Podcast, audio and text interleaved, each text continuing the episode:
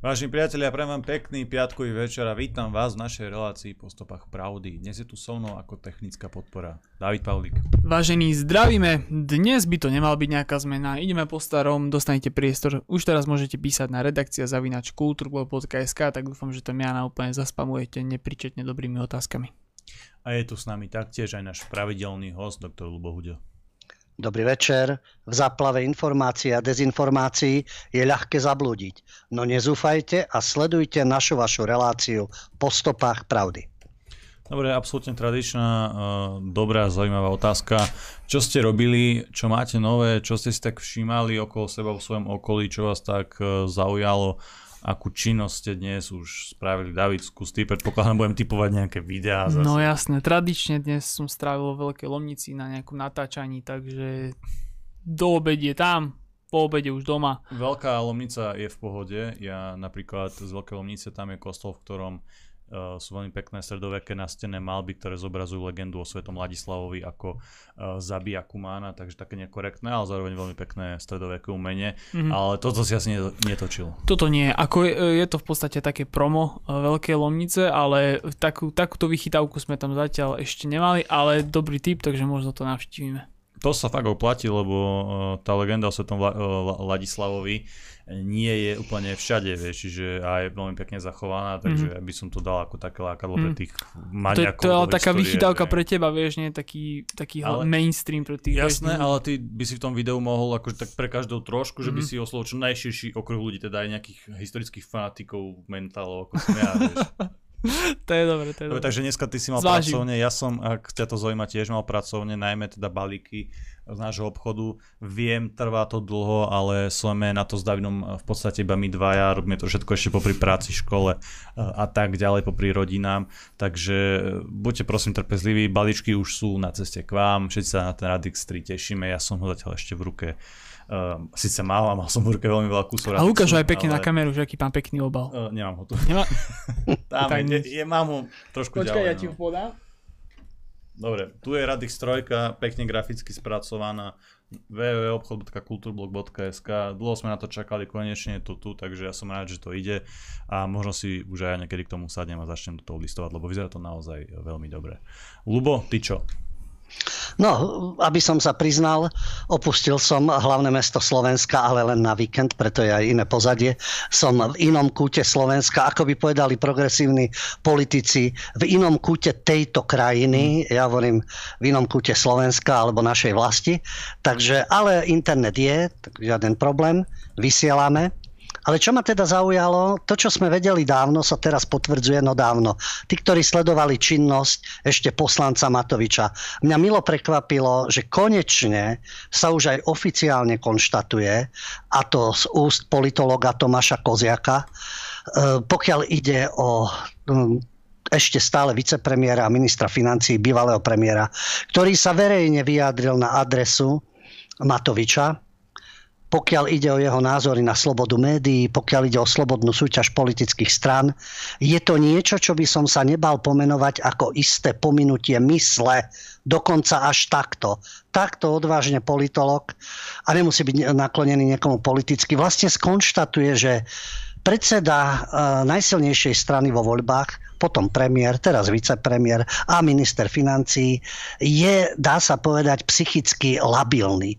Tak keď sa už o takejto figúre hovorí v súvislosti s pominutím mysle, ale ja si myslím, že mnohí už to videli na vlastné oči vzhľadom na jeho činnosť v parlamente. To, že poukazoval na nedostatky, ale on ako človek a vôbec jeho správanie sa, len sa to potvrdilo v tej funkcii, v ktorej je aj v ktorej bol, že naozaj to je otrasné, že na čele štátu, teda nie ako hlava štátu, ale v podstate premiér, jedna z troch ústavných funkcií najvyšších, a dnes vicepremiér je človek, ktorý ako psychicky má problémy, a je to tak do očí bijúce, že už to povie aj nahlas politológ.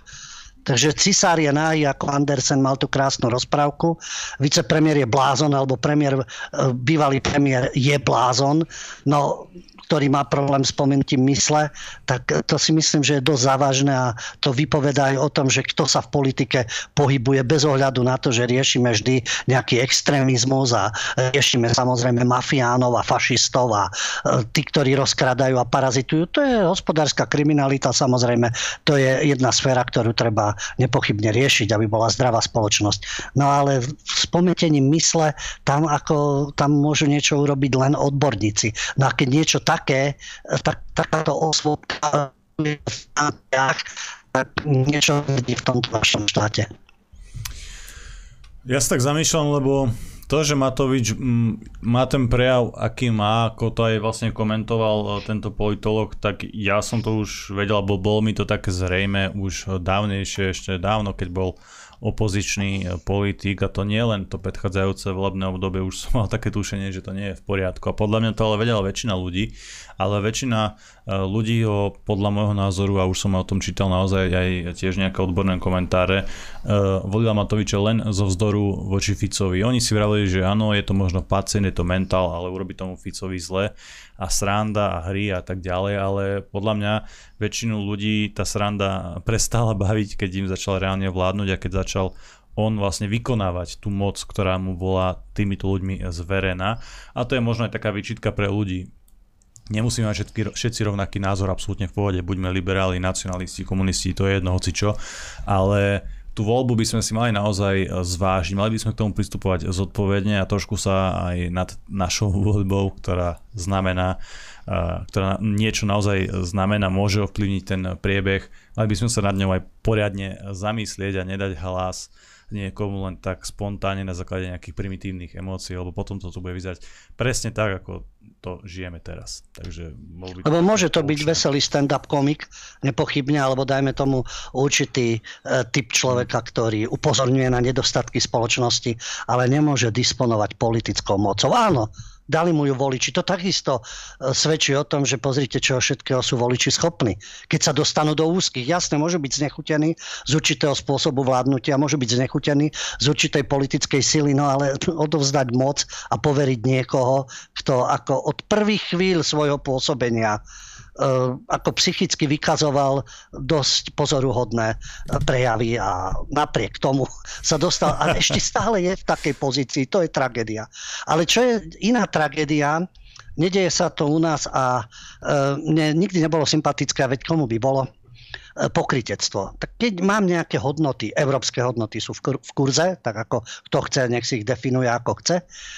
A keď mám nejaké hodnoty a nejaké princípy, tak nemôžem ich v jednom prípade porušovať a v druhom prípade sa ich zastávať. A to je ten problém, ktorý nastal bez ohľadu teraz na konflikt a vinníka toho konfliktu, myslím ukrajinsko-ruský konflikt, toho sa týka všetko. A dnešná naša téma, stretnutie pohlavárov v Davose, lebo to je prvorada téma. Ja som žasol nad jednou vecou, a neviem si predstaviť ju v inej podobe, že na Ukrajine dostanete klobásu špičkovej kvality, delikatesu, smakovinka, vyrába to taká spoločnosť, na ktorej je napísané smrť moskaľam, čiže smrť Rusom. A potom ďalší takýto potravinový produkt, syr, ktorý má v názve syr antirosijský, čiže antiruský syr. Ja chápem, že sú vášne, ale napriek tej vlne kritiky, ktorá existuje, niektoré veci sú úplne ignorované. Predstavte si, že by niekto predával nejaký produkt potravinový a na ňom by bolo napísané smrť Židom, ako je smrť Moskaľam. Ako jasne, že v paragrafách hneď by to lietalo. Ktorý štát si toto dovolil? Alebo kto by podporoval niečo také? Možno odsudzovať vojnu, možno odsudzovať účastníkov v týchto krajinách, ale ktokoľvek iný by bol napísaný na tých potravinách, tak to bolo, keď tam bolo smrť Turkom, alebo čo, že by v Nemecku niekto vyrábal takéto potravinové produkty, alebo dajme tomu anticigánsky jogurt, že by niekto u nás sír antirosijský a podobne. Takže, no, ako, môžu byť, to sú choré veci. A A v tomto sa ventilovať a v potravinách, tak napriek tomu, že je vojna, tiež si myslím, že je niečo zranité v štáte ukrajinskom a v uvažovaní. Ľubo, počkaj, musím ťa zastaviť. Otázka na Davida. Dá sa s tým niečo robiť? Lebo trošku nám sekáš, hej? Nedá sa s tým nič robiť. To už je na Ľubovi, na jeho signále, že ako to pôjde. Čiže my to vplyvniť nevieme. Vieš, Ľubo, lebo občas nám niekedy ideš v pohode a potom sekáš, hej? Takže, ale dobre, toto neovplyvníme, lebo sa zmenilo naše bežné prostredie pracovné, ale skúsime to dneska s tým prežiť. A som videl, jak Davidovi blísli oči, keď si vravel o tom anticigánskom jogurte, aký David už mal podnikateľský plán, že to zaradíme do kultúrblogu, vieš. Anticigánsky jogurt.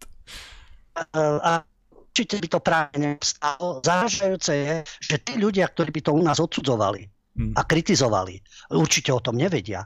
Ale to je presne ten prípad a práve na to chcem nadviazať, pokiaľ ide o určitú formu libiotizmu.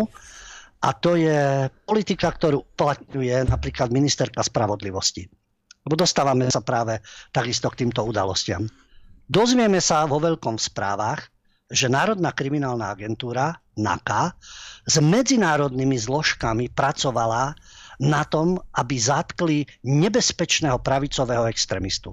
Bol to 22-ročný občan Slovenskej republiky, ktorý mal verejne podnecovať na zhrnutie demokratického politického systému, mal zdieľať fotografie bielých teroristov, vyjadrovať im sympatie, schvaľovať ich teroristické činy. Veľká akcia medzinárodná, zatkli 22-ročného chlapca s touto orientáciou. Potom sa dozvieme takisto na Slovensku, že NAKA zasahovala u tetovača, ktorý tetoval neonacistickú symboliku. Ríšské orlice a podobné veci, sympatizovanie s krajnou pravicou a schvaľovanie trestných činov a tak ďalej.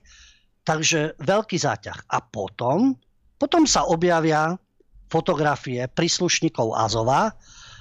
Tie dohady, že už nie sú neonacisti, to sú obrancovia Ukrajiny. Jednoducho, práve preto ich Rusia aj vždy vyzliekajú, aby videli tie tetovania. A tam sú tie 14-ky a 8-8-ky a všelijaká symbolika Tretej ríše. Dobre, tí istí, ktorí sú voči tomu vysadení a odsudzujú to. A v Azove neprekáža. Ministerka spravodlivosti, tentokrát už za Sasku, Kolíková, počas debaty v televízii jednoducho povie, že to je vytrhnuté z kontextu. Čo je vytrhnuté z kontextu, keď človek počmaraný ako tapeta, tam má všetky tieto symboly. Inde prekážajú na Slovensku, keď ich niekto tetuje, alebo keď sa k ním niekto hlási. Dobre, prenasledujú pravicový extrémizmus, je to nebezpečné. A na iných, keď to vidíš, lebo bojujú na správnej strane, však smrť Moskalam, tak vtedy ministerka spravodlivosti robí zo seba, nechcem byť nejaké zlé slovo použiť, aké vytrhnuté z kontextu. Takisto to zaujalo politického analytika Jana Baránka, ktorý na to reagoval. Tak ministerka spravodlivosti vidí fotografie zajatých obrancov Mariupolu. Tam sú hakové kríže, Hitler, čísla všelijaké, čo chcete. A to je vytrhnuté z kontextu. No on sám hovorí, tak potom moment, nech zasiahnu orgány činné v trestnom konaní, lebo toto je jednoznačná indícia, že vedenie Slovenska a aj jeho bezpečnostné zložky sa nacifikujú. Nemusíme s Baránkom súhlasiť. Ani nejde o to, že Baránek zaujal toto stanovisko, ale to pokrytectvo pani Kolíkovej tetovač prekáža na Slovensku. Dobre, neprenasledovalo, alebo nešlo po ňom ministerstvo spravodlivosti, ale určite ona odsudzuje tieto veci. Ale keď to vidí počmarané na telách iných bojovníkov, tam je to vytrhnuté z kontextu. Tu nejde o geopolitické riešenie teraz rusko-ukrajinského konfliktu, ale tie isté typy ľudí sú niekde priateľné a niekde nepriateľné. Tak potom na akých demokratov sa to hrajú? S kým potom solidarizujú, teda už keď je v Saske a solidarizuje. Takže je to také zarážajúce a prekvapuje ma to. A samozrejme, že médiá to nechcú vidieť, na čo by to videli.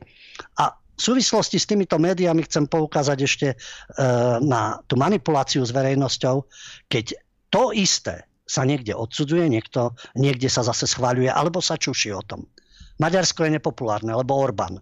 Pochopiteľne, nie je liberálny poskok, takže nevyhovuje.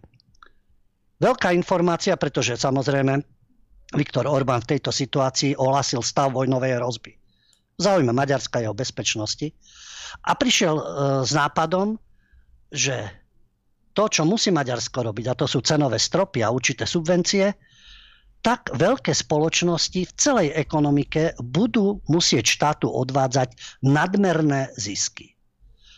To sú finančné spoločnosti ako banky, poisťovne, ale aj firmy, ktoré pôsobia v oblasti telekomunikácií, aerolinky.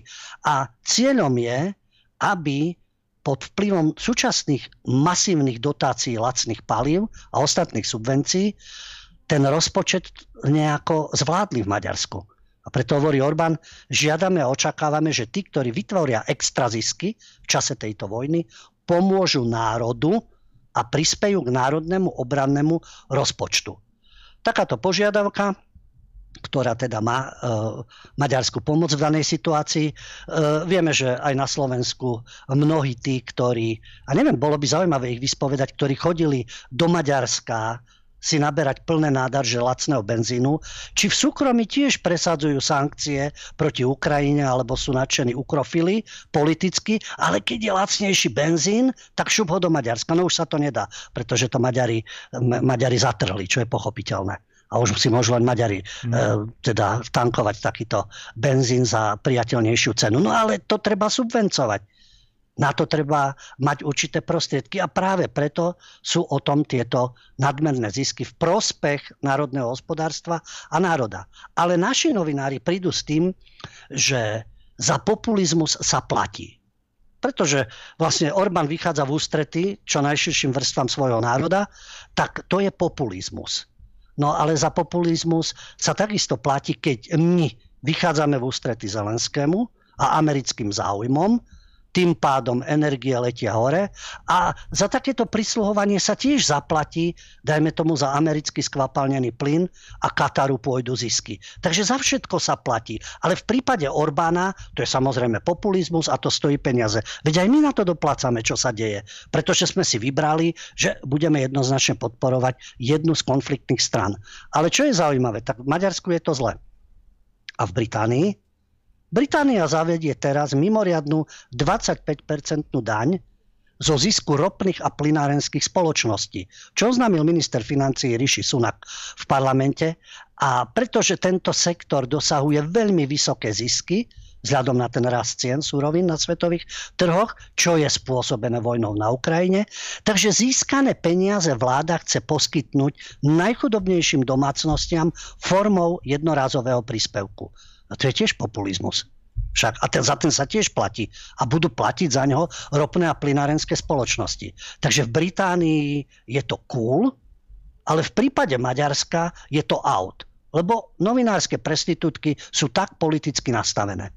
To je tiež ako určitý spôsob informovania, ktorý ako je o manipulácii verejnosti, kto je pozitívny a kto je negatívny, hoci na každého dopadajú tie dôsledky. No a každá krajina si to rieši v rámci svojich možností. Nie všetci majú také vedenie krajiny, ich krajiny, pretože oni ruinujú náš štát a našu vlast a či rátajú s nejakou budúcnosťou pre národ a pre štát. No zdá sa, že v Maďarsku áno. Ale tuto bohužiaľ to vyzerá tak, ako to vyzerá. No, lebo keď už sme prenikli aj do tej našej pravidelnej rubriky, spomínal si Kolíkovú a tak ďalej, tak máme tam aj ďalšie témy, ďalšie teda kategórie v rámci našej pravidelnej rubriky a ja sa teším teda najviac na odvážlivcov.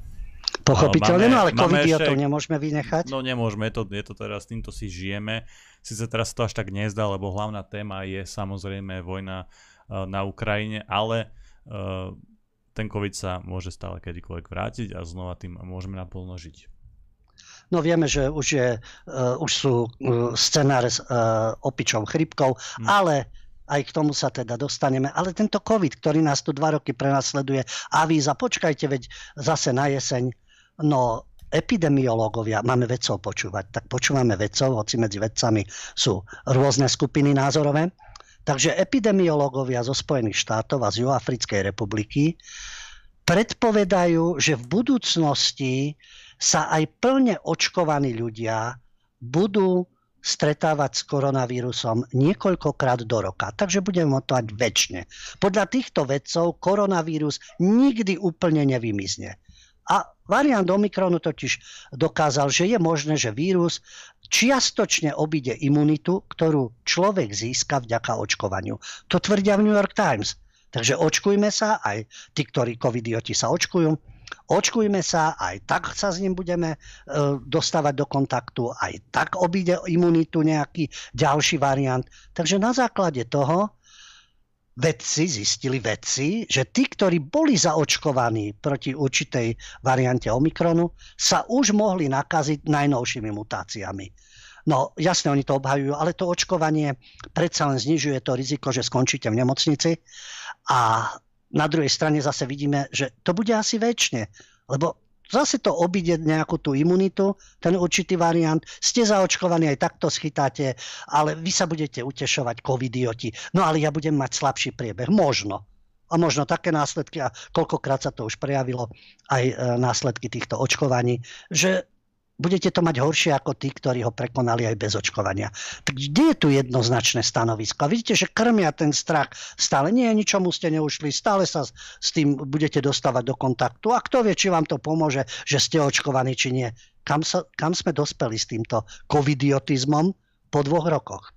No ale potom tu máme opičie kiahne, samozrejme, len taká perlička, pretože začalo sa to šíriť a u nás ešte nie, našťastie nie je prípad, ak teda nevznikol dnes v piatok alebo v tejto chvíli, ale napríklad v Českej republike, kde majú takého pacienta s opičími kiahňami a ide o muža, ktorý sa lieči na HIV. Ale to by nebola taká tragédia, lenže je tu jeden faktor. Napriek tomu, že sa liečil na HIV, tento človek išiel do Antwerp, kde sa konal fetišistický festival Darklands, zameraný výhradne na homosexuálov. A odtiaľ si priniesol opičie kiahne z festivalu otrokov. A tieto orgie boli v prísne stráženom priestore v Antwerpách, kde sa nesmelo fotiť. To je sloboda však. Cestujete na orgie niekde, nie názorovo, nie, alebo myšlienkami, že by ste boli nebezpeční systému, tak ako vtedy sa to rieši. Ale takto, keď máte tieto slobodné chuťky, tak si môžete cestovať a na rôzne festivaly a potom sa dejú tie veci, ktoré sa dejú. No samozrejme, že sa nakazil pri súložení s mužmi. A to neznamená, že sa týka len homosexuálov, ale je to jeden z tých faktorov. 9 štátov v Európe už potvrdilo to šírenie opičích kiahní, ale nie je dôvod na paniku, ktoré sa vyskytujú bežne v strednej a západnej Afrike. A väčšinou, ako aj britská agentúra pre zdravotnú bezpečnosť varuje, majú sa mať na pozore muži, najmä pri homosexuálnom pohlavnom styku. No, dobrá správa je, Svetová zdravotnícka organizácia, epidemiologička Maria van Kerkhoveová, ktorá hovorí, že ten prenos opičích kiahní medzi ľuďmi v tých krajinách, kde nie je ten pôvodný výskyt, možno zastaviť. A to nebezpečenstvo, že to zasiahne širšiu populáciu, je veľmi slabé. Zároveň Európske stredisko pre prevenciu a kontrolu chorôb hovorí o tom, že je zvýšené u ľudí s viacerými sexuálnymi partnermi. No, práve zdravotné úrady v oblasti zdravotníctva potvrdzujú, že väčšina známych prípadov v Európe sa objavila medzi mužmi, ktorí mali sex s inými mužmi. No, nakaziť sa je možné len v blízkom kontakte s danou chorou osobou, výmena telesných tekutín alebo s jej oblečením. Takže našťastie Svetová zdravotnícka organizácia tvrdí, že vírus opičích kiahní zatiaľ nezmutoval, takže nehrozí nám zase nejaká takáto pandémia alebo pandémia. No a výstižný je snáď výrok virológa Klausa Schwaba pre denník Bild. Šanca na získanie opičích kiahní je menšia, ako že vás zasiahne blesk. Takže nie je dôvod na paniku. A namiesto covidu zase máme opičie kiahne a kam to zase bude všetko smerovať. No, tak toto je tá lepšia správa, dá sa povedať. Ale pokiaľ hovoríš o odvážlivcoch. Jasné. Odvážlivci? Ja sa len opýtam, seká to, alebo to ide v pohode? Zatiaľ to ide v pohode teraz práve, takže úplne kľudne pokračuj, a keď tak ťa upozorníme. Vieme, že Istanbulský dohovor, kde sa takticky presadzuje rodová agenda, sociálne inžinierstvo, ale zamaskované je to za potieranie násilia na ženách. Čo je prirodzené. Na to sú zákony, pokiaľ ide o násilné trestné činy. A či sa týkajú žien alebo detí, to je kriminalita, ktorá sa musí riešiť a spoločnosti, výchova a tak ďalej. Ale prečo tam stále pretláčať rodovú agendu? A robia to veľmi šikovne. A keď to nejde cez Istanbulský dohovor, čo áno, západné krajiny ratifikovali, mnohé neratifikovali, tak sa to pokúšajú inak. A najnovšie je to smernica Európskeho parlamentu a Rady Európy o boji proti násiliu na ženách a domácemu násiliu. Opäť to znie, kto by bol za domáce násilie? Alebo kto by bol za násilie na ženách? Nesúhlasíš s tým? No tak ty si nejaký násilník. No nie. Opäť sme pri Kolíkovej. Tými odvážnymi je Aliancia za rodinu, ktorá adresovala ministerstvu spravodlivosti, pani ministerke, žiadosť, aby zmenili návrh stanoviska a pripravili vláde a parlamentu stanovisko, ktorým Slovensko odmietne návrh tejto smernice. Pretože to je opäť pretláčanie rodovej ideológie z Istanbulského dohovoru, ktorý už viacnásobne bol odmietnutý občanmi Slovenskej republiky aj v parlamente. No a táto smernica, ktorá sa teraz presadzuje, vidíte, nejde to cez Istanbulský dohovor, tak my dáme smernicu Európskeho parlamentu. Tá smernica je totiž v rozpore s našou ústavou, pretože oddeľuje pojem rod od pohlavia. V návrhu smernice sa totiž uvádza, presne tak ako v Istanbulskom dohovore, že násilie na ženách je pretrvávajúcim javom a je zakorenené v spoločnosti, v tých vytvorených úlohách, vo vzoroch správania a je to dané tým, čo spoločnosť považuje za vhodné pre ženy a pre mužov. To sú tie akože danosti, ktoré, čo je určené pre mužov, pre ženy. A to sa označuje pojmom rod. No Aliancia oponuje, to je rodová ideológia. Medzi mužmi a ženami neprebieha boj, nedochádza k boju. Rod nie je súbor daných úloh, ktoré majú muži, ženy, ale v zmysle našej ústavy ide o termín, ktorý definuje rodinný pôvod. A nesúhlas s touto ideológiou by bol označovaný za nenávisť. Takže my tu nepotrebujeme kriminalizovať prejavy a zasahovať do slobody prejavu, keď máte na to iný názor. To je to sociálne inžinierstvo. Tam to ide aj ďalej, tam sa siaha na deti, pretože aby sa deťom poskytovali podporné služby bez súhlasu rodičov, to znamená na norský štýl teda, keď tam hovoria, tam nie sú jasné ustanovenia v návrhu smernice, čo by mohlo znamenať oddelenie detí od rodičov a nárast nejakých štátnych zásahov do rodiny. To, čo sa deje v Norsku. Takže to rodové hľadisko pripomína vlastne triedne hľadisko v bývalom režime. Toľko Aliancia, ktorá protestuje. Samozrejme je vytvorená aj petícia, ktorá má osloviť ministerku Kolíkovú, aby jednoducho zmenili svoje stanovisko a odmietli návrh smernice Európskeho parlamentu, ktorá ponúka toto sociálne inžinierstvo a túto rodovú doslova demagógiu. To sú u nás odvážlivci. V Českej republike vznikla Charta 2022. Nemá to s Havloidmi nič spoločné. Charta 77 sa spája ako s kritikou komunistického režimu, s disidentmi, ktorí potom nastúpili po 89. Vzhľadom na tú situáciu, a to je to, čo zaznelo aj v tom vyhlásení Aliancie, dnes máme rodové hľadisko. Predtým bolo triedne hľadisko. Môže byť rasové hľadisko a vždy si niekto niečo nájde dnešný. Libioti si našli teda túto agendu samozrejme. Vojna, nevojna, agenda multikulty, výmena obyvateľstva, LGBTI, rozklad rodiny. To stále pokračuje, to sa vôbec nezmenilo. No a Charta 2022, ktorá má troch hovorcov, tými hovorcami sú doktor Jiří Beran a dvaja právnici Tomáš Nielsen a Inži Reichel, ktorí reagujú na situáciu spoločenskú a v tej preambule súčasná Charta 2022 hovorí o tom, že občania, to sa týka Českej republiky, ale to je to isté aj u nás, sledujú odklon spoločnosti od dodržiavania princípov demokracie a zákonnosti, ktoré sú zakotvené v listine základných práv a slobôd a v ústave. U nich v Českej republike, u nás teda v Slovenskej republike. Začalo sa to prejavovať od marca 2020, to sa uvádza v tej preambule, keď začal život ovládať vírus SARS-CoV-2 a pretrváva to doteraz, aj v roku 2022. Tie 2 roky stačili, aby spoločnosť zabudla, čo sme museli znášať predtým 50 rokov v minulom storočí. A dovoľuje, aby praktiky štátnej moci, ktoré sa zdalo, že sú pochované, sa znovu prenikajú na svetlo sveta. Povinnosťou štátnej moci nie je diktovať ľuďom, čo majú so svojím životom a zdravím robiť. Povinnosťou štátu je vytvoriť také podmienky, aby mal možnosť každý prevziať zodpovednosť za svoj život a za svoje zdravie. Každý sám. To sa týka tých opatrení, ktoré súviseli s covidom. A štátna moc, a teraz sa k tomu dostávame, to je to, čo vidíme od našich politikov, ktorí sú pri moci, a od médií. Štátna moc uplatňuje politiku jednej pravdy a k upevneniu svojej ideológie zneužíva najhoršie nástroje. Ľudský strach a skrytú manipuláciu.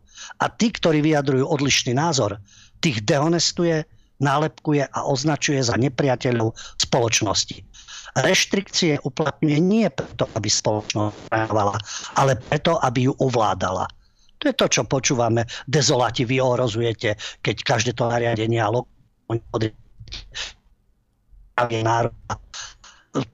tí, ktorí ste proti tej vojne, ktorá je ukrajinsko-ruská, ste agentami Kremľa a ohrozujete bezpečnosť a NATO a vytvrdia, že oni nás chránia pred takýmito ľuďmi. Bo všetci máme mať ten správny názor. A nás nechcú chrániť. Ľubo, teraz znova veľmi sekáš, až to dokonca vypadlo. Počujeme sa teraz, Ľubo? Áno, ja počujem výborne. Skončil si vlastne tam, že nás nechcú chrániť a teď začal brutálne sekať, ale Ľubo, nevadí. Aj tak je teraz čas na prestávku a zrejme technika nám to chce takto naznačiť, aby sme potom stihli aj našu hlavnú tému, takže absolútne v poriadku. David, daj tam prosím ťa nejakú prestávku. Vážení priatelia, ja vás vítam späť po prestávke v našej relácii Po stopách pravdy. Je tu so mnou Dávid a Ľubo Huďo. Dobre, Ľubo, ak tam máš, daj ešte nejakého odvážlivca, lebo hlavná téma nie je príliš optimistická. Ja mám radšej, keď sme povzbudení, keď sme motivovaní. Mám jednoducho radšej tie pozitívne veci. Skús ešte niečo dať na inšpiráciu a potom prejdeme naozaj aj k tej hlavnej téme. Dúfam, že nás technika nebude zrádzať. Teraz sme skutočne partizánska gerila, pokiaľ ide o signál, ale ja dúfam, že to vydrží. No, nebude to optimistické, ale je to princíp odvahy povedať aj to, čo je nepríjemné. Je to český spisovateľ a novinár Benjamin Kuras. Všetci sme teraz zamestnaní ukrajinským konfliktom, ale tu je konflikt, ktorý pokračuje stále. To, čo som naznačil, tá výmena obyvateľstva. Áno, zabíja sa, vraždí na Ukrajine, ale dochádza k nevinným obeťam aj inde. To, že sa strieľa v Amerike na školách, to je zase ďalšia vizitka. Nielen systému, ale hlavne teraz, keď človek vidí tie články.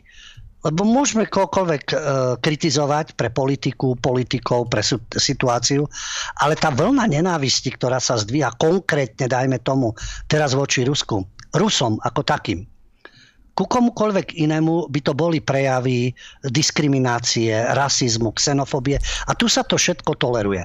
Takže keď aj sa konštatuje a Rusi to majú v krvi a Rusi sú Mongoli a Rusi sú sadisti a tak, no veď v každom národe sú nejaké živly, vo vojne to prepukne, ale tá jednoznačná kampaň, lebo keby sme sa zamysleli, a čo majú v krvi potom Američania. Teraz najnovšie to bol hispánsky strelec v tej škole, ktorý tam strieľal deti, 19 detí pozabíjal. Predtým to bol zase bielý chlapec, ktorý strieľal po Černochoch. Medzi tým sa strieľajú černošské gangy medzi sebou. Takže takisto, keby niekto spustil kampaň, čo to majú Američania v génoch, to je jedno, či Hispánci, Černosi alebo Bieli, čo to je v tej americkej spoločnosti, že sa takto likvidujú a hľadajú sa dôvody. A to nie je len o zbraniach. To, že voľný prístup k zbraniam, áno, aj to je určitý faktor. Takže to by sme mohli mať výhrady, čo je, ja neviem, vrodené určitým etnikám a to už je homofóbne. To už je rasizmus a voči niekomu, čiže toto nie je o obhajobe, ale teraz niektorí to má, tak všetko je obhajoba Putina. Nie, tu ide o princíp. Keď chceme ventilovať nejakú nenávisť, Palestínčania v tom boji majú plné zuby Židov. Áno, a keď začnete tieto stanoviska, tak ste antisemita. zase sionisti majú plné zuby Arabov. Ja som mal možnosť byť na jednom stretnutí, bol aj Brit. Oni to tam nepochopili, ja som tam prišiel ako novinár, až potom sa spamätali, že ten človek tam asi nemal byť. A tiež keď sú synovia zmluvy, jedna slobodomurárska židovská organizácia, kde boli aj vysoko postavení slovenskí novinári. A tí, keď hovorili o Palestínčanoch, tak som si... Nebol som taká krysa, že by som si to nahrával na diktafón, som si zapisoval veci určité. A to bolo dávnejšie, samozrejme, pred viacerými rokmi. A tí, čo hovorili o Palestínčanoch, tak to som žasol. To by bol zraz nejakej organizácie, akejkoľvek, určitej rasy voči inej rase. Tým slovníkom, ktorý sa tam používal a čo sa im vyčítalo. No len ide o to, že niečo sa toleruje a niečo nie. A to je na hlavu postavené. Buď sú princípy, alebo nie sú princípy. Buď to môže byť voči komukoľvek, alebo potom voči nikomu.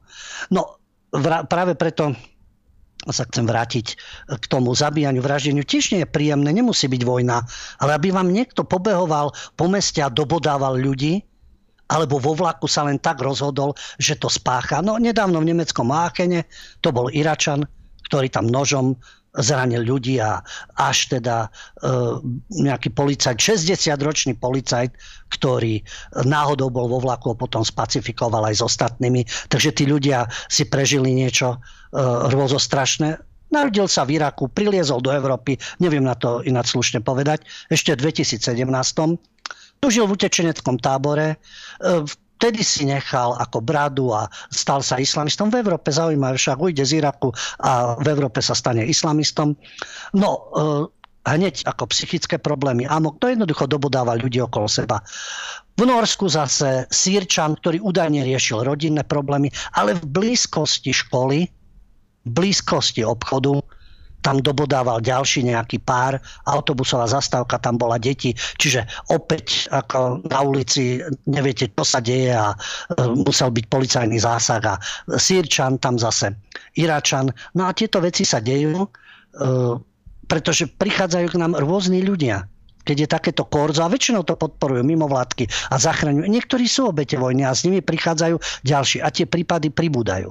A práve preto český spisovateľ a novinár Benjamin Kuras upozornil, že na pozadí vojny na Ukrajine, ktorej sa teraz venuje pozornosť 100%, je tu konflikt, ktorý je stále v Európe a dnes sa už o ňom nahlas nehovorí. A došlo to do takých rozmerov, že západná Európa je ochotná prijímať vyslovených nepriateľov a tento príval pokračuje, hovorí o africko-islamskej imigrácii. Ale my sa teraz všetci zaoberáme Ukrajinou. Zatiaľ, čo sa dejú veci na Ukrajine, dochádza podľa Kurasa k africko-islamskej migrácii bez zastavenia. Taliansko počas 2 mesiacov 5000 ilegálnych imigrantov. Vo Francúzsku Eric Zemmour, jeden z kandidátov na prezidenta, uvádza číslo 300 000 ročne. Z Británie len za marec z Francúzska ilegálne priplávalo 3500 mužov. A ako poukazuje Kuras na to, lebo vždy hovoríme, aj ženy a deti. Sú aj ženy, aj deti, ale je zaujímavé, že teraz je to 90% z nich sú muži, a to ešte aj z toho množstva mužov. Je 3/4 mužov vo vojenskom veku od 18 do 39 rokov. Ale v britských novinách vám ukážu fotografiu bosnianského dievčaťa, ktoré vychádza z člna. To je to zavádzanie, to je tá manipulácia. To je to odvádzanie pozornosti. Dojímate fotkou skutočnej obete a tam za chrbtom, nechcem byť vulgárny, 1000 nadržaných chlapov, ktorí sa neprispôsobia životu v Európe, utekajú odniekaďal, ale z ekonomických dôvodov, z expanzívnych dôvodov. A medzi nimi samozrejme tá islamizácia, ktorá arabizácia a tak ďalej, čo dochádza v Európe. A to je za chrbtom tých udalostí, ktoré sa dejú na Ukrajine. A tam už môžete hľadať aj zámer, odviesť pozornosť a čo to všetko vlastne pre Európu. A trpí Európa, trpia Ukrajinci, trpia Rusi, trpia obyvateľia, či je to v Norsku alebo v nemeckom vlaku. A tieto problémy sa neriešia. Len sa hromadí vzájomná nenávisť. A treba poukazovať práve aj na tieto javy, aby sme sa nesústredili v rámci oficiálnej propagandy len na jeden jediný jav a tvárili sa, že keď ten pominie, keď bude odstranený Putin a bude porazené Rusko, tak nastane jeden raj na zemi. No a nenastane. A tých problémov, ktoré treba riešiť. No a v tejto súvislosti len spomenúť Takisto to informovanie, ktoré ovplyvňuje ľudí. Z tzv. Serióznej tlači sa dozviete, že áno, sú spáchané Putina, ktoré nevyšli, nepodarili sa, najnovšie teda nedávno. Ale čo je zaujímavé, že keď zdroje, ako nás presvedčujú, ako napríklad zahraničného spravodajstva sa uchýli k tomu, že píše o údajných o zrejme niekoľkých pokusov, no keď budeme zrejme, také povedal šéf ukrajinského obranného spravodajstva Kirilo Budanov, na najnovšom pokuse o atentát a že chceli Putina zabiť ľudia z Kaukazu. A možno áno. No ale zrejme a údajne to môžeme používať pri čomkoľvek. A toto navyše je jediný zdroj, a to je ukrajinský zdroj, ktorý tvrdí, že sa niečo takéto stalo. A že podľa teda tohto generála oligarchovia chcú zvrhnúť Putina, pretože prichádzajú obrovské majetky. No, oligarchovia aj na Ukrajine prichádzajú o kšefty a takisto Kolomojský síce je za Zelenským a iným oligarchom, by to nemuselo vyhovovať. Ale tá koncepcia, ktorá je, a to je konšpirácia z ich pohľadu, zrejme, údajne a tak ďalej, povedal to šéf spravodajstva tej krajiny, ktorá je vlastne v konflikte. Tí oligarchovia majú vraj záujem na výmene Putina, aby mohli na ňo zvaliť vinu za inváziu a nové vedenie by stiahlo vojakov, vrátilo okupované oblasti a obnovilo vzťahy so Západom. No to je samozrejme, tak si to predstavujú Ukrajinci. Že to skončí, že Rusi kompletne odídu, nechajú im Donbas, Krym, všetko aj s tým obyvateľstvom, ktoré od začiatku nebolo nadšené vývojom na Majdane, a obnovia vzťahy so Západom. Tak to je možno, že to je myšlienka, ktorú si želajú a možno, že niektorí tak oligarchovia aj uvažujú. Ale či je toto smerodatné, na základe toho sa dejú nejaké atentáty a pripravujú niečo ruskí oligarchovia, no údajne a zrejme, to môže tak byť a údajne a zrejme to tak vôbec nemusí byť. Ľubo, počujeme sa, môžeš ísť, alebo si vypadol? Áno. Nie. Ja som sa len odmlčal. Nie, dobre. Ale teraz, keď sa odmlčíš, tak my nevieme, že či si vypadol, alebo že či mlčíš úmyselne. Takže v pohode... To bola prestávka k hlavnej téme. V pohode pokračuj a asi aj by sme mali ísť na tú hlavnú tému, lebo už je 50 za chvíľu. A predsa len bol tam aj náš premiér, to, čo ideme spomínať, takže áno. Je to pre nás veľmi, veľmi aktuálne. No v prvom rade si musíme povedať, že ide o Svetové ekonomické fórum v Davose. A tam sú zaujímavé tie myšlienky. Tam sa zíde 2000 zástupcov vlád a podnikateľského sektora z celého sveta. V týchto dňoch je to tento týždeň. Svetové ekonomické fórum nebolo 2 roky, samozrejme COVID, ináč je pravidelne, ale teraz teda po tejto prestávke. Hlavná téma Ukrajina. Neboli pozvaní zástupcovia Ruska. Klasika v tomto smere. No ale jasné, že je tam otázka pandémie. O tom, čo sa tu bavíme. Pandémia, Ukrajina, klimatické zmeny, kybernetická bezpečnosť a zaujímavá myšlienka, urýchlenie tzv. Kapitalizmu zainteresovaných. Teda systém, ktorý chce vytvárať dlhodobé hodnoty a nie maximalizovať zisk. No, na papieri to vyzerá pekne. Kapitalizmus zainteresovaných.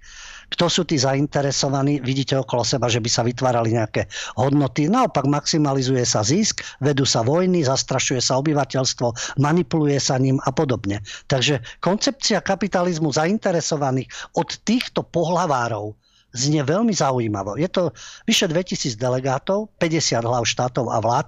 Tam je to od politikov cez podnikateľov, akademikov a predstaviteľov občianskej spoločnosti. Medzi tie najväčšie mená nemecký kancelár Scholz, šéfka Európskej komisie von der Leyenová, šéf NATO Stoltenberg, americký vyslanec pre klímu John Kerry, no asi takáto zostava. No a Klaus Schwab nesmie chýbať. Samozrejme zakladateľ a výkonný predseda Svetového ekonomického fóra. Známa to postava Klaus Schwab, ktorý diplomaticky pekne hovorí, že treba nastoliť atmosféru dôvery. No kto by nedôveroval týmto v Davose? Pretože je potrebné uskutočniť spoločenské opatrenia a riešiť náročné úlohy. Veľmi pekne to znie. V v atmosfére, my im budeme dôverovať tomuto vedeniu. No veď mnohých si aj zvolili ľudia, no veď kancelára si zvolili. Šéfku Európskej komisie nie, ani šéfa NATO. Ale člena vlády USA, takisto ide to vlastne cez voľby. Takže ľudia si ich zvolili, takže len nech im pekne dôverujú. No a oni budú riešiť náročné úlohy, ktorým čelíme.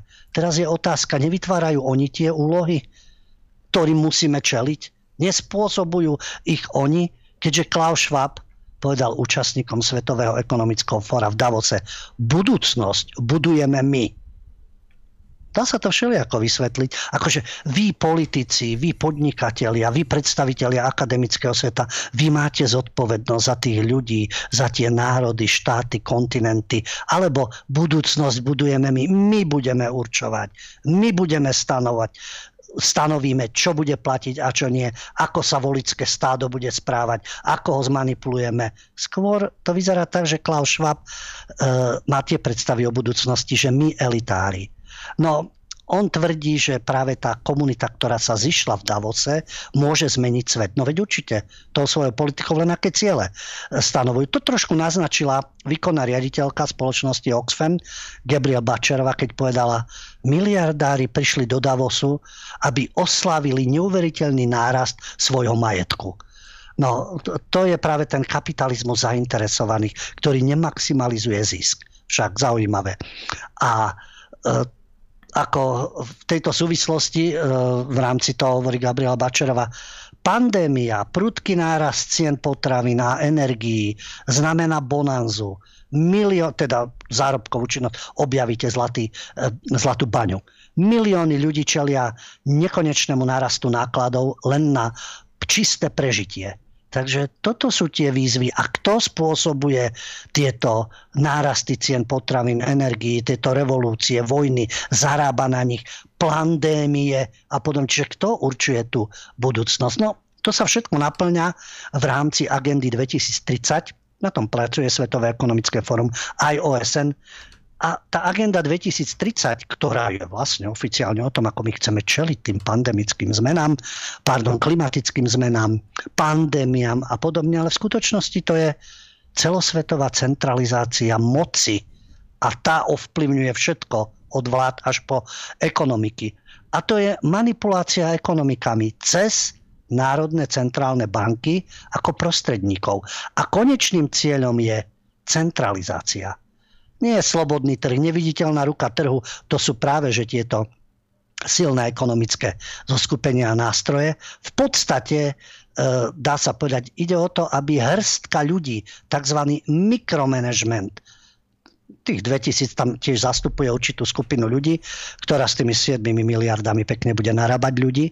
Čiže akýsi mikromanagement všetkých aspektov ekonomiky, vládnutia, politiky. To je taký princíp, ktorý presadzujú v rámci agendy 2030, tzv. Koncept zdieľanej ekonomiky, v ktorom vlastne majú ľudia stále menej majetku a tí, ktorí centralizujú moc, majú aj centralizujú aj svoje majetky. A tá zdieľaná ekonomika je v podstate a pre väčšinu ľudí akýsi minimalizmus. Pretože všetok majetok je prenajatý alebo vypožičaný. Okrem pár zbohatlíkov. Veď všetci majú hypotéky, leasingy, splácajú niečo na 20, 30, 40 rokov. Hovorím okrem tých vyvolených, ktorí majú svoje jachty a investujú svoje milióniky a podobne. Či už z kriminálnej činnosti alebo z rôznych špinavostí, ktoré sú kryté zase politickými rozhodnutiami. Takže väčšina majetku je prenajatého, vypožičaného, na splátky a podobne. Takže všetko to, čo ľudia bežní vlastnia, sa neustále stenšuje. Hoci majú ten pocit, áno, vlastnia, idú na dovolenku, majú autíčko, majú nejaké bývanie a tak ďalej. A to všetko môže jedného dňa, stačí choroba, stačí problém v zamestnaní. Nie každý má také zamestnanie, že môže mať v ňom krásny príjem a bude ho mať do nekonečna aj 20-30 rokov. No a všetko toto len smeruje k tomu, že tá ľudská bytosť je takto minimalizovaná, čo sa týka poslušnosti, čo sa týka majetku, čo sa týka strachu o zdravie, o svoju budúcnosť, o budúcnosť svojich detí. A mikromanagement to všetko má centrálne v moci. Takže títo globalisti vlastne vedú tú totálnu vojnu, či ekonomicky, či vojensky a hlavne pokiaľ ide o informácie. Preto sa snažia, neustále počujeme dezinformácie, zablokovať, kontrolovať rôzne ministerstva pravdy, pretože tá informácia je silou a môže vyvolávať odpor. A čím väčší odpor, tým oni sú na tom horšie. Takým názorným príkladom, začnem najprv od Zelenského, pretože kto asi prvý rečnil, pochopiteľne, kto asi prvý môže rečniť v Davose, samozrejme, že Zelenský, súčasný ukrajinský prezident, klasický príklad, my potrebujeme mesačne $5 miliárd, my to tu máme všetko zničené, Rusko treba poraziť, ďalšie sankcie, embarga, blokácie, prerušenie obchodu. Čiže to, čo vždy, zničme Rusko, zničme ho ekonomicky, dajte nám zbrane, nech ho zničíme vojensky a dávajte nám $5 miliárd mesačne, lebo máme všetko zrujnované. A von der Leyenová tomu tlieska. Namiesto toho, aby sa hľadalo nejaké riešenie. Okrem toho, že sa bude nekonečne bojovať a budú sa nalievať peniaze. Zelenský stupňuje. Všetkým týmto zástupcom tam vykričí, že nestačí to, ako tlačia na Rusko. Ešte väčšie sankcie, ešte väčší tlak na Rusko. Maximálne a tak ďalej, pretože to má byť príučka, a pekne opäť zabalené do frázy, to má byť príučka, aby každý ďalší potenciálny agresor, ktorý chce viesť brutálnu vojnu proti svojmu susedovi, aby pocítil takýto tlak. Keď Zelenský hovorí o Rusku, tak potom na každého agresora. Na každého, ktorý rozputáva, nielen voči susedom, agresor, ktorý aj na diaľku rozputáva konflikty cez svojich spojencov a vyvoláva konflikty. Takže tých potenciálnych agresorov a doteraz je paradoxné, že práve doterajší agresor sa tvári vlastne, že bojuje. Ja nemyslím Ukrajinu, ale tí, ktorí manipulujú touto Ukrajinou a sú agresori a viedli stále vojny a v minulosti ich viedli. Teraz ukazujú prstom, že tam len ten jeden jediný agresor a Zelenský bude vykrikovať a toho, keď položíme, tak to je ponaučenie pre všetkých. Nie, lebo to bude pokračovať ďalej. Musí byť jeden hegemon, jedna centrálna vláda. A tá bude provokovať konflikty, až kým teda neporazí každého a neprinúti ho poslúchať. A toto riešenie môže byť permanentná vojna. Komu toto prospeje? Takže tie sľuby, ktoré aj Zelenský hovorí, že Ukrajina prestane byť krajinou, ktorá vytvára oligarchov, on, ktorý je produktom Kolomojského, a zmizne aj korupcia. Jedna z najskorumpovanejších krajín na svete je Ukrajina a krajina, myslím, že tretia v poradí s najväčším trhom, ilegálnym trhom so zbraňami. A keď budete sypať do nich $5 miliárd pravidelne každý mesiac, tak podľa Zelenského sa Ukrajina po vojne stane atraktívnym miestom pre medzinárodné podniky. Ale treba tých samozrejme $5 miliárd. Takže toto je prístup, ktorý je ukrajinský a čo rozčulilo Ukrajinu.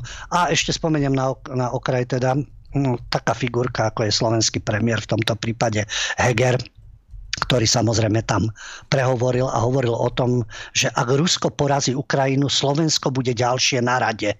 Toto hovorí slovenský premiér Heger v Davose, nemá ďaleko od Matoviča, pretože Rusko porazí Ukrajinu. Pokiaľ by Heger sa niekedy pozrel do mapy, áno, Rusko má zbrane, že môže zničiť jadrovo celý svet. Takisto ich majú Američania. Má ich aj Izrael. Má ich aj Pakistan. Má ich aj India. Tie jadrové zbrane, že môže na diaľku vymazať kohokoľvek, keď to spustí. A zase ich. Ale pokiaľ sa pozrie na mapu, bojuje sa na východe Ukrajiny, na juhu Ukrajiny. Vyše 70% územia Ukrajiny sa nebojuje. Rusi ten Kyjev nedobili. Rusi tú Ukrajinu neobsadili. Dennodenne sa dozvedáme od médií, ktoré usilovne číta aj Heger, ako sú Rusi už na kolenách, ako sú na dne, ako to logisticky nezvládnu, ako tak na najvyš chytia ten Donbás a možno Krym. A na jeseň príde ukrajinská ofenzíva ešte s lepšími západnými zbraňami a Rusov odtiaľ vytlačia. Takže tá vojna, uvidíme, ako sa bude ďalej vyvíjať. Ale kto bude ďalší na rade? Veď Rusko nemá na to, aby vojensky ovládlo. Hovorím, zničiť môže, jasné. Ale to ktorákoľvek z jadrových krajín môže. Ale aby ovládlo celé krajiny, aby sa opakoval nejaký 68. alebo 56. v Maďarsku. A Rusi by ani nemali NATO spravovať tú oblasť. Ani samotnú Ukrajinu, lebo otázka partizánskej vojny, odporu a tak ďalej. Veď tam nemajú ľudí. Majú na Donbase, áno, na Donbase, na Kryme, tam majú svojich ľudí, ktorí s nimi budú spolupracovať. V Chersone, v Odese a tak ďalej. Ale toto strašenie, že teraz my sme na rade, no tak... To svedčí len o tom, že Heger asi len odpisuje od Zelenského, ako keby spolu sedeli v lavici a on ako taký žiačik odpisuje ten diktát od neho. No tie silné vyhlásenia, Ukrajina musí vyhrať, no a to isté si myslia Rusi, že musia vyhrať. Že pokiaľ prehrali všetko. Takže to pôjde potom zúrivý ten zápas a tam je to nebezpečenstvo, že keď niekto môže všetko prehrať, tak sa môže odhodlať aj šialenému kroku. A tým sú jadrové zbrane. Takže toto ich blúznenie, kto nad kým vyhrá, namiesto toho dohodnúť určité podmienky. No a tu prichádza pochopiteľne významná osoba, osobnosť, niekto považuje za osobnosť, ale vzhľadom na to, čo má za sebou, hovorím, významná osoba, pokiaľ ide o americkú zahraničnú politiku, a to je Henry Kissinger. Ten človek už bude mať pomaly 100 rokov. Má 98, už mu ťahá na 99, ale vyjadruje sa samozrejme k medzinárodno-politickej situácii. Je to bývalý minister zahraničných vecí, nositeľ Nobelovej ceny mieru, politik, štátnik a tak ďalej, ktorý radil rôznym americkým prezidentom od Nixona, kamarát s Rockefellerovcami, Henry Kissinger z vyvoleného národa. Oni emigrovali z Nemecka do Spojených štátov, tam vyštudoval Harvard. No a potom už tá jeho kariéra začala. A začala aj tým, že keď prednášal na Harvarde, pracoval pre Rockefeller Brothers Fund, filantropická nadácia rodiny Rockefellerových, filantropy. Aj Soros bol v Davose, samozrejme. Ten zase tvrdil, ako treba to Rusko zničiť. Ale hrozí aj tretia svetová vojna a treba ich sankcionovať a jednoducho to Rusko skrotiť a nielen skrotiť, ale zničiť. No ale Kissinger, ktorý bol kamarát Nelsona Rockefellera, priateľ, spolupracoval s ním, ktorý bol teda prominentným republikánskym politikom, potom s Nixonom a riešil rôzne záležitosti medzinárodné a ciele americkej zahraničnej politiky a na Blízkom východe a na Ďalekom východe, Indočina, Vietnam a tak ďalej. A on prišiel s tým, že treba rokovať v nasledujúcich 2 mesiacoch, inak nastanú dramatické zmeny a vznikne napätie, ktoré nebude jednoduché prekonať. To tvrdí Kissinger, že Ukrajina by mala v mierových rozhovoroch sa vrátiť do stavu pred 24. februárom, čiže pred začiatkom ruskej špeciálnej operácie. No a Rusko malo v tom čase pod kontrolou Krym od 2014. a časti Donetskej a Luhanskej republiky, kde vznikli teda proruské republiky. A Kissinger sa vyjadril, že pokračovať vojensky aj za tento bod by už nebolo o slobode Ukrajiny, ale o novej vojne proti Rusku.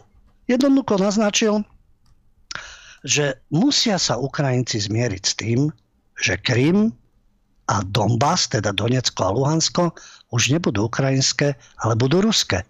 Tam, kde to vlastne začalo a čo už bolo v rámci teritoriálneho rozdelenia už v podstate pod ruskou nadvládou. No, Ukrajinci sa samozrejme na to doslova urazili, že im navrhuje odovzdať kus Ukrajiny, aby sa zastavila vojna a že v tomto teda Ukrajinci nebudú počúvať panikárov z Davosu, ale veď tí ľudia z Davosu im to umožňujú, aby bojovali. Lebo osamotení by bez tých zbraní, bez tej pomoci a bez tých financií by to dlhodobo by bojovali, ale bolo by to ešte horšie. Takže paradoxne tá zlosť je napríklad voči nielen Kissingerovi, ale voči Davosu, že vôbec prišli nejakým takýmto nápadom a nevyberavým spôsobom na to zaútočil aj poradca ukrajinského prezidenta Oleksii Arestovyč, ktorý vulgárnymi výrazmi, ktoré sa týkajú pohlavných orgánov a určitých činností fyzických a kam majú odísť týmito návrhmi a prečo sú debilní a že či sa zbláznili a podporené vulgarizmami.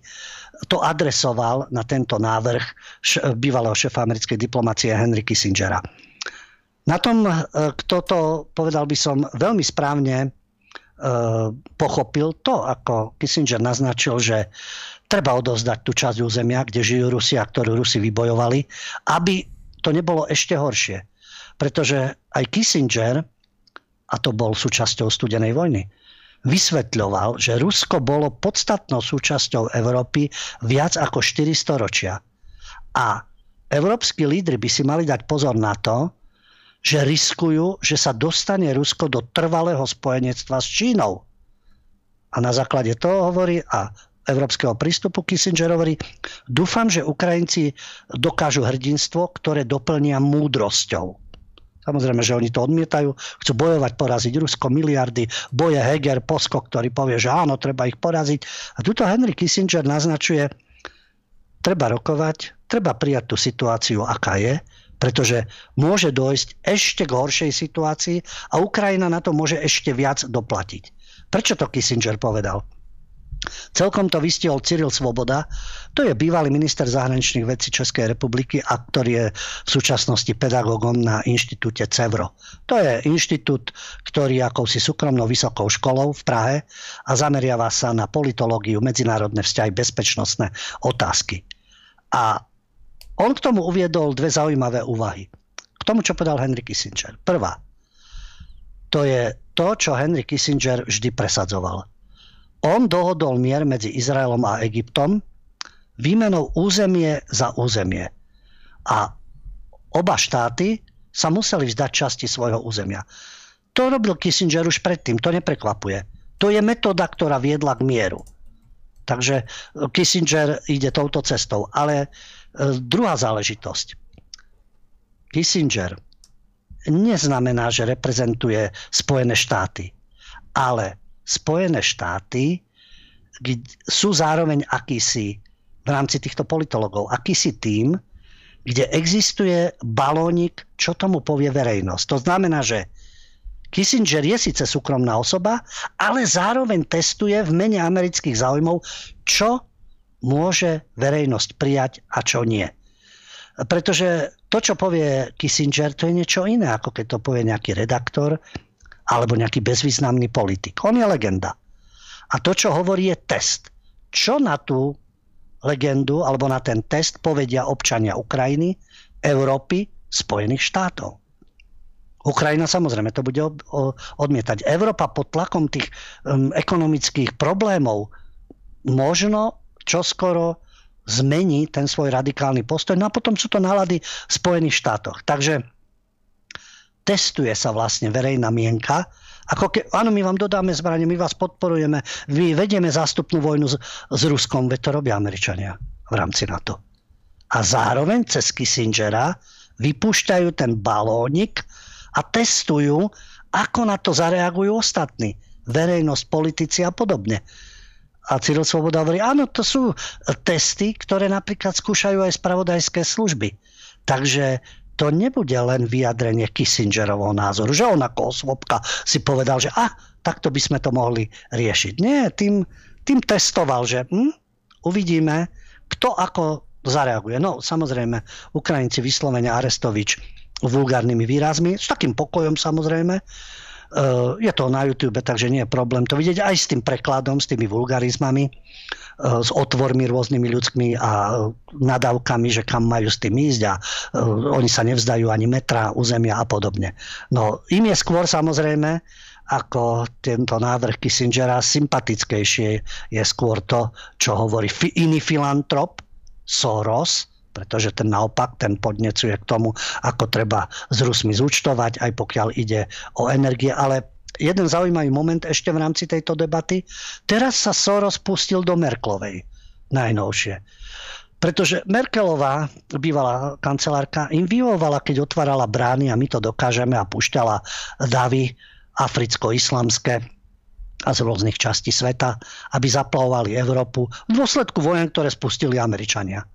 Vtedy bola Merkelová dobrá. Teraz ju kritizujú, že tá závislosť Európy od ruských fosílnych palív je veľká, a to z dôvodu aj politiky bývalej kancelárky Angely Merkelovej, pretože uzavrela s Ruskom osobitné dohody v oblasti dodávok plynu a v podstate aj z Číny urobila najväčší vývozný trh Nemecka.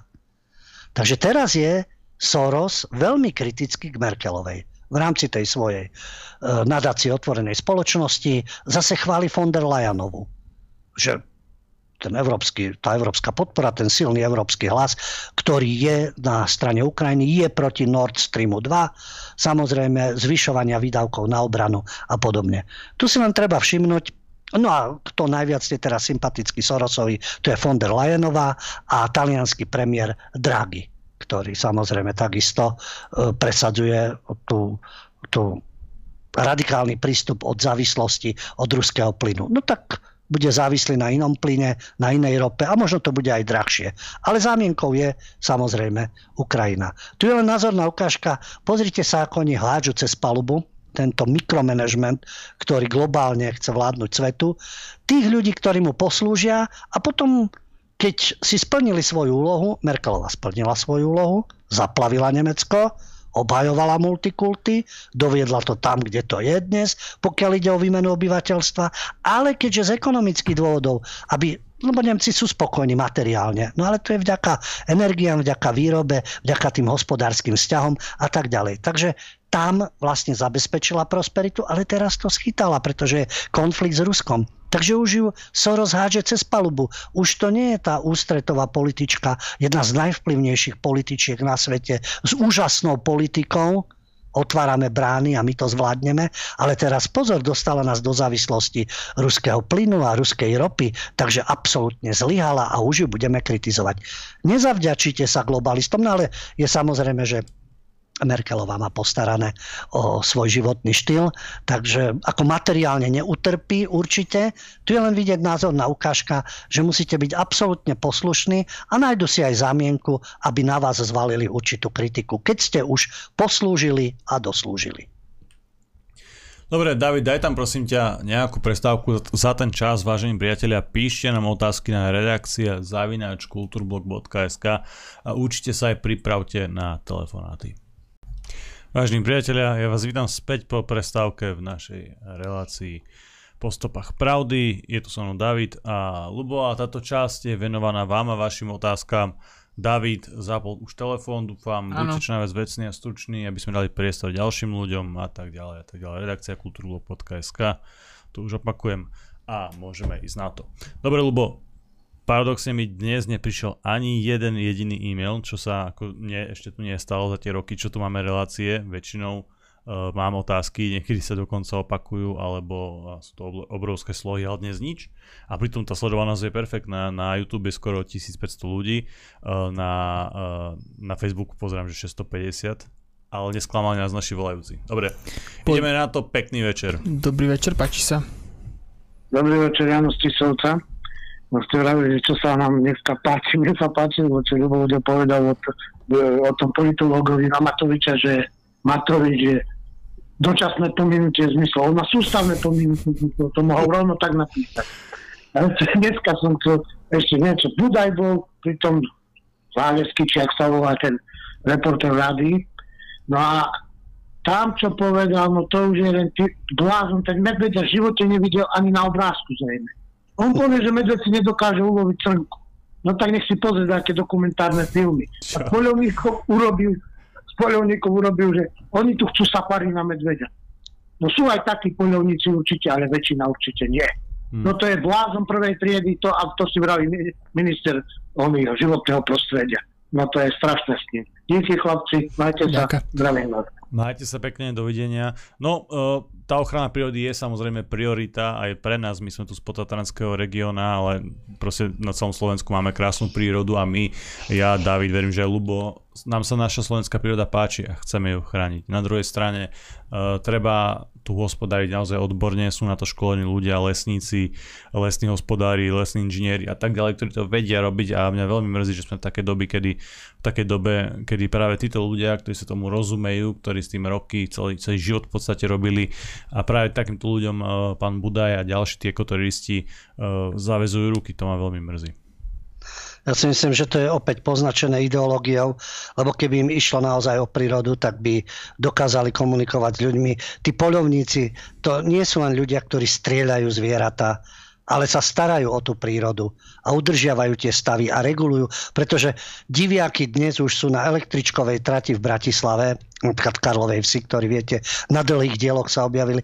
Diviaky sa už prechádzajú v blízkosti sídliska, prídu na ihrisko, prídu na električkovú trať, tak asi sú premnožené tie diviaky. Asi s tým treba niečo robiť. Asi to nie je prirodzené. Medvede takisto sú premnožené.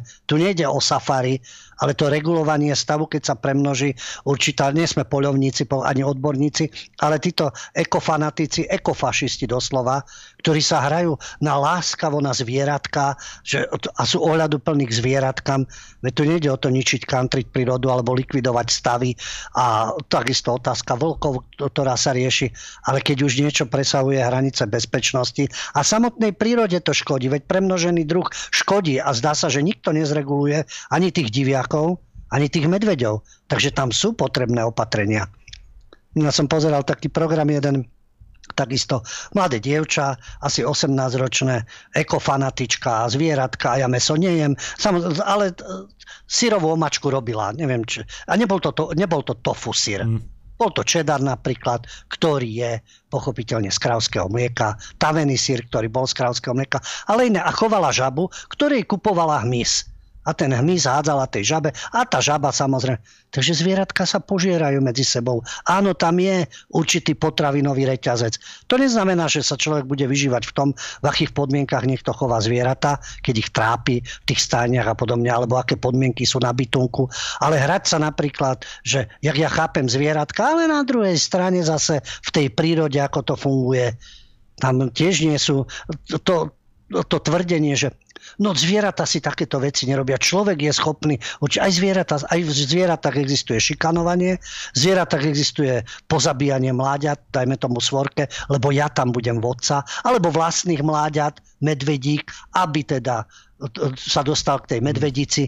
Čiže a nehovoriac o potravinovom reťazci, nehovoriac o tom, aké zákernosti, tie šelmy, ktoré všetci obdivujú. Šelma útočí od chrbta na najslabšieho jedinca. To nie je žiadna ferovka oči v oči a voči rovnako silnému superovi. Zákernosť odzadu na najslabšieho, vtedy, keď to nečaká. Takže to idealizovanie si živočíšneho sveta, treba byť láskavý k prírode, udržiavať rovnováhu v prírode. Áno, netreba týrať zvieratá a rozmnožovne, čo sú a podobne. A to trápenie zvierat, aj pokiaľ ide o domáci chov, ale zase hrať sa na veľkého ochrancu prírody, odtrhnutého od reality, čo to spôsobuje tým ľuďom, ktorí žijú v blízkosti tej prírody, alebo chovajú tie zvieratá, alebo dnes je to trendy. No tak to je úplne scestné a ideologické. Tiež to nie je prirodzené. Poďme na ďalšieho volajúceho. Dobrý večer. Pekný večer. Zdravím vás, chalani z České republiky, tady Marek. Chtěl bych se vás tak nějak jako zeptat, pana Ľuba, co si myslí o tom, že vlastně už několik let, a abych byl specifický, od nového roku Američani skrz Saudskou Arábii poslali na Jemen bomby za 1 miliardu dolarů. Když si dohledáte, což bohužel při tom dnešním vlastně cenzuře, co se děje, tak je to těžké, ale můžete dohledat skutečně videa a fotky těch lidí z Jemenu, kde dětem a ženám lezou kosti, jo, jaký mají hlad. Já jsem neviděl ani jednoho Ukrajince, kterému by lezly kosti z obličeje, aby byl hladem jako zubožený. To je první věc. Druhá věc, a Američani 3 dny po zahájení operace na Ukrajině poslali největší salvu bomb na Somálsko za posledních, myslím, že 2 roky to bylo.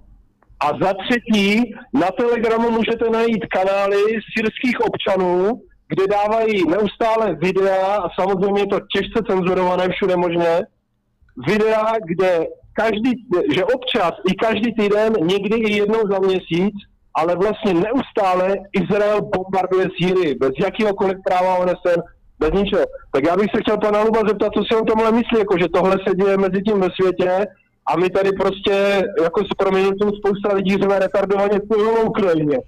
No, tak vám moc děkuju a mějte se hezky, jak se vám daří, jak se všichni zdraví. Ďakujem pekne, majte sa. Ďakujem za tento realistický pohľad na situáciu. Práve v Jemene zahynulo viac detí a je viac obetí a hladomor, ako je to na Ukrajine, ale čo je najväčší cynizmus, to, ja som to nezažil, ale sprostredkovane som to počul, že keď týmto niekto argumentuje, to je jeden z mojich známych, ktorý takto argumentoval, tak sa dozvedelo dotyčnej osoby, ukrofilky, ktorá sa trápi tým, no veď je pochopiteľné, veď nikto nie je nadšený, keď vidí zabíjanie a mŕtvych ľudí a ohrozené ženy a deti.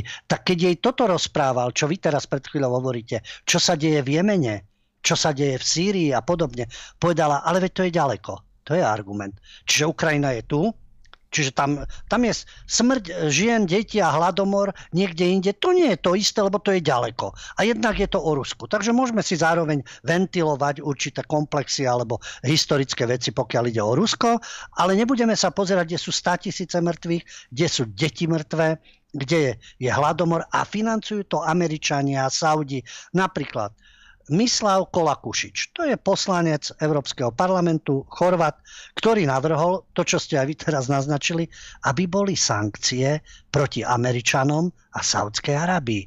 Keď už teda chceme trestať tých agresorov, to, čo som ja naznačil, čo Zelenský povedal, to má byť príučka pre tých, keď chce niekto napadnúť suseda. Nemusí napadnúť suseda. Vidíme, čo sa deje v Jemene, čo sa deje v Sýrii, kto to financuje, kto investuje do týchto agresívnych konfliktov, na čo doplácajú radoví civilisti. Somálsko ste spomínali. Ono, to nie je problém nájsť, to je v spravodajstve, to nie je utajované. Keď si nájdete aj o Jemene, aj o Somálsku, ale nie je to na prvých stranách novín. Nie je to na prvých stranách serverov. Televízie to nevysielajú dennodenne. Neupozorňujú na to, analytici sa k tomu nevyjadrujú. Takže áno, my informujeme, mainstream sa zaštití. Veď my sme mali správu a tú o Somálsku minulý týždeň bola na 3. strane, alebo ja neviem, o 13:45 bola na serveri uverejnená. Ale je to ďaleko, samozrejme. No ale potom to je prejav rasizmu. Takže mŕtve arabské deti je nič, mŕtve černošské deti vyhľadované sú nič, ale ukrajinské, respektíve ruské na Donbase, to je. Čo to je za principiálnosť? To je to, čo celú reláciu rozprávam. Automaticky, to, čo ste aj naznačili, a to používa napríklad, žiaľ Bohu toho času, slovenská prezidentka Magmazel Čaputová, že ak začnete oponovať, ale čo Američania a čo iné vojny, to už ste vlastne Putinov agent. Lebo vy neodvádzame pozornosť. Taká tragédia, jak na Ukrajine, sú aj inde také tragédie a vždy je tam určitý zámer. A tí, čo ste aj vy výstižne povedali, a čo nie je problém si načítať a zistiť, lebo naozaj to nie je utajované. Tí, čo tam bombardujú, tí, čo tam zabíjajú, tí, čo to financujú, tým, ktorým je to jedno, čo sa tam deje, sa tvária na obrovských humanistov vo vzťahu k Ukrajine. A trestajúcich spravodlivých vo vzťahu k Rusku. To nie je ospravedlňovanie Ruska. To nie je nahrávanie Zelenskému alebo Putinovi. Nie, to je konštatovanie stavu a zlyhávanie faktografie. Pozrite sa, kde všade sa vedú vojny. Pozrite sa, kto je za nimi. Čo z nich získava, kde všade trpia ľudia. A uzavriem to tým, čo som hovoril na začiatku. Dnes je to postavené tak, že keď Rusi dostanú teda na frak a budú porazení a budú vyhnaní a to Rusko sa rozpadne a Putina niekto odstrelí a bude tam, neviem, Navalný alebo čo, zmení sa svet, zmenia sa všetky tie kšefty, zmenia sa tie globalistické snahy, prestane utrpenie, prestane hlad, bude pomaly zanármo energia a takto nám to pomaly prezentujú. Nie takto doslovne, ale takto to vyzerá, lebo celá tá pozornosť je sústredená na to, ako zahrdusiť Rusov. A nie len o Putina, nie len o vojakov, ale tá kolektívna nenávisť k národu ako takému, k jeho histórii, už je Puškin zlý, Bulgakov je zlý, čokoľvek z ruskej histórie, spievate Okudžavu, Nohavica, Zlie a nikto z nich, no tak tí, čo už tu nie sú, nemôžu, ale aj tí, ktorí sa venujú ruskému umeniu, baletu, hudbe, kultúre, veď oni ospravedlňujú vojnu, veď oni ospravedlňujú zabíjanie, znásilňovanie, ale tie špinavé hry geopolitické, ktorým nahrávajú práve médiá. To je tragédia a preto ich treba demaskovať. Všetkých.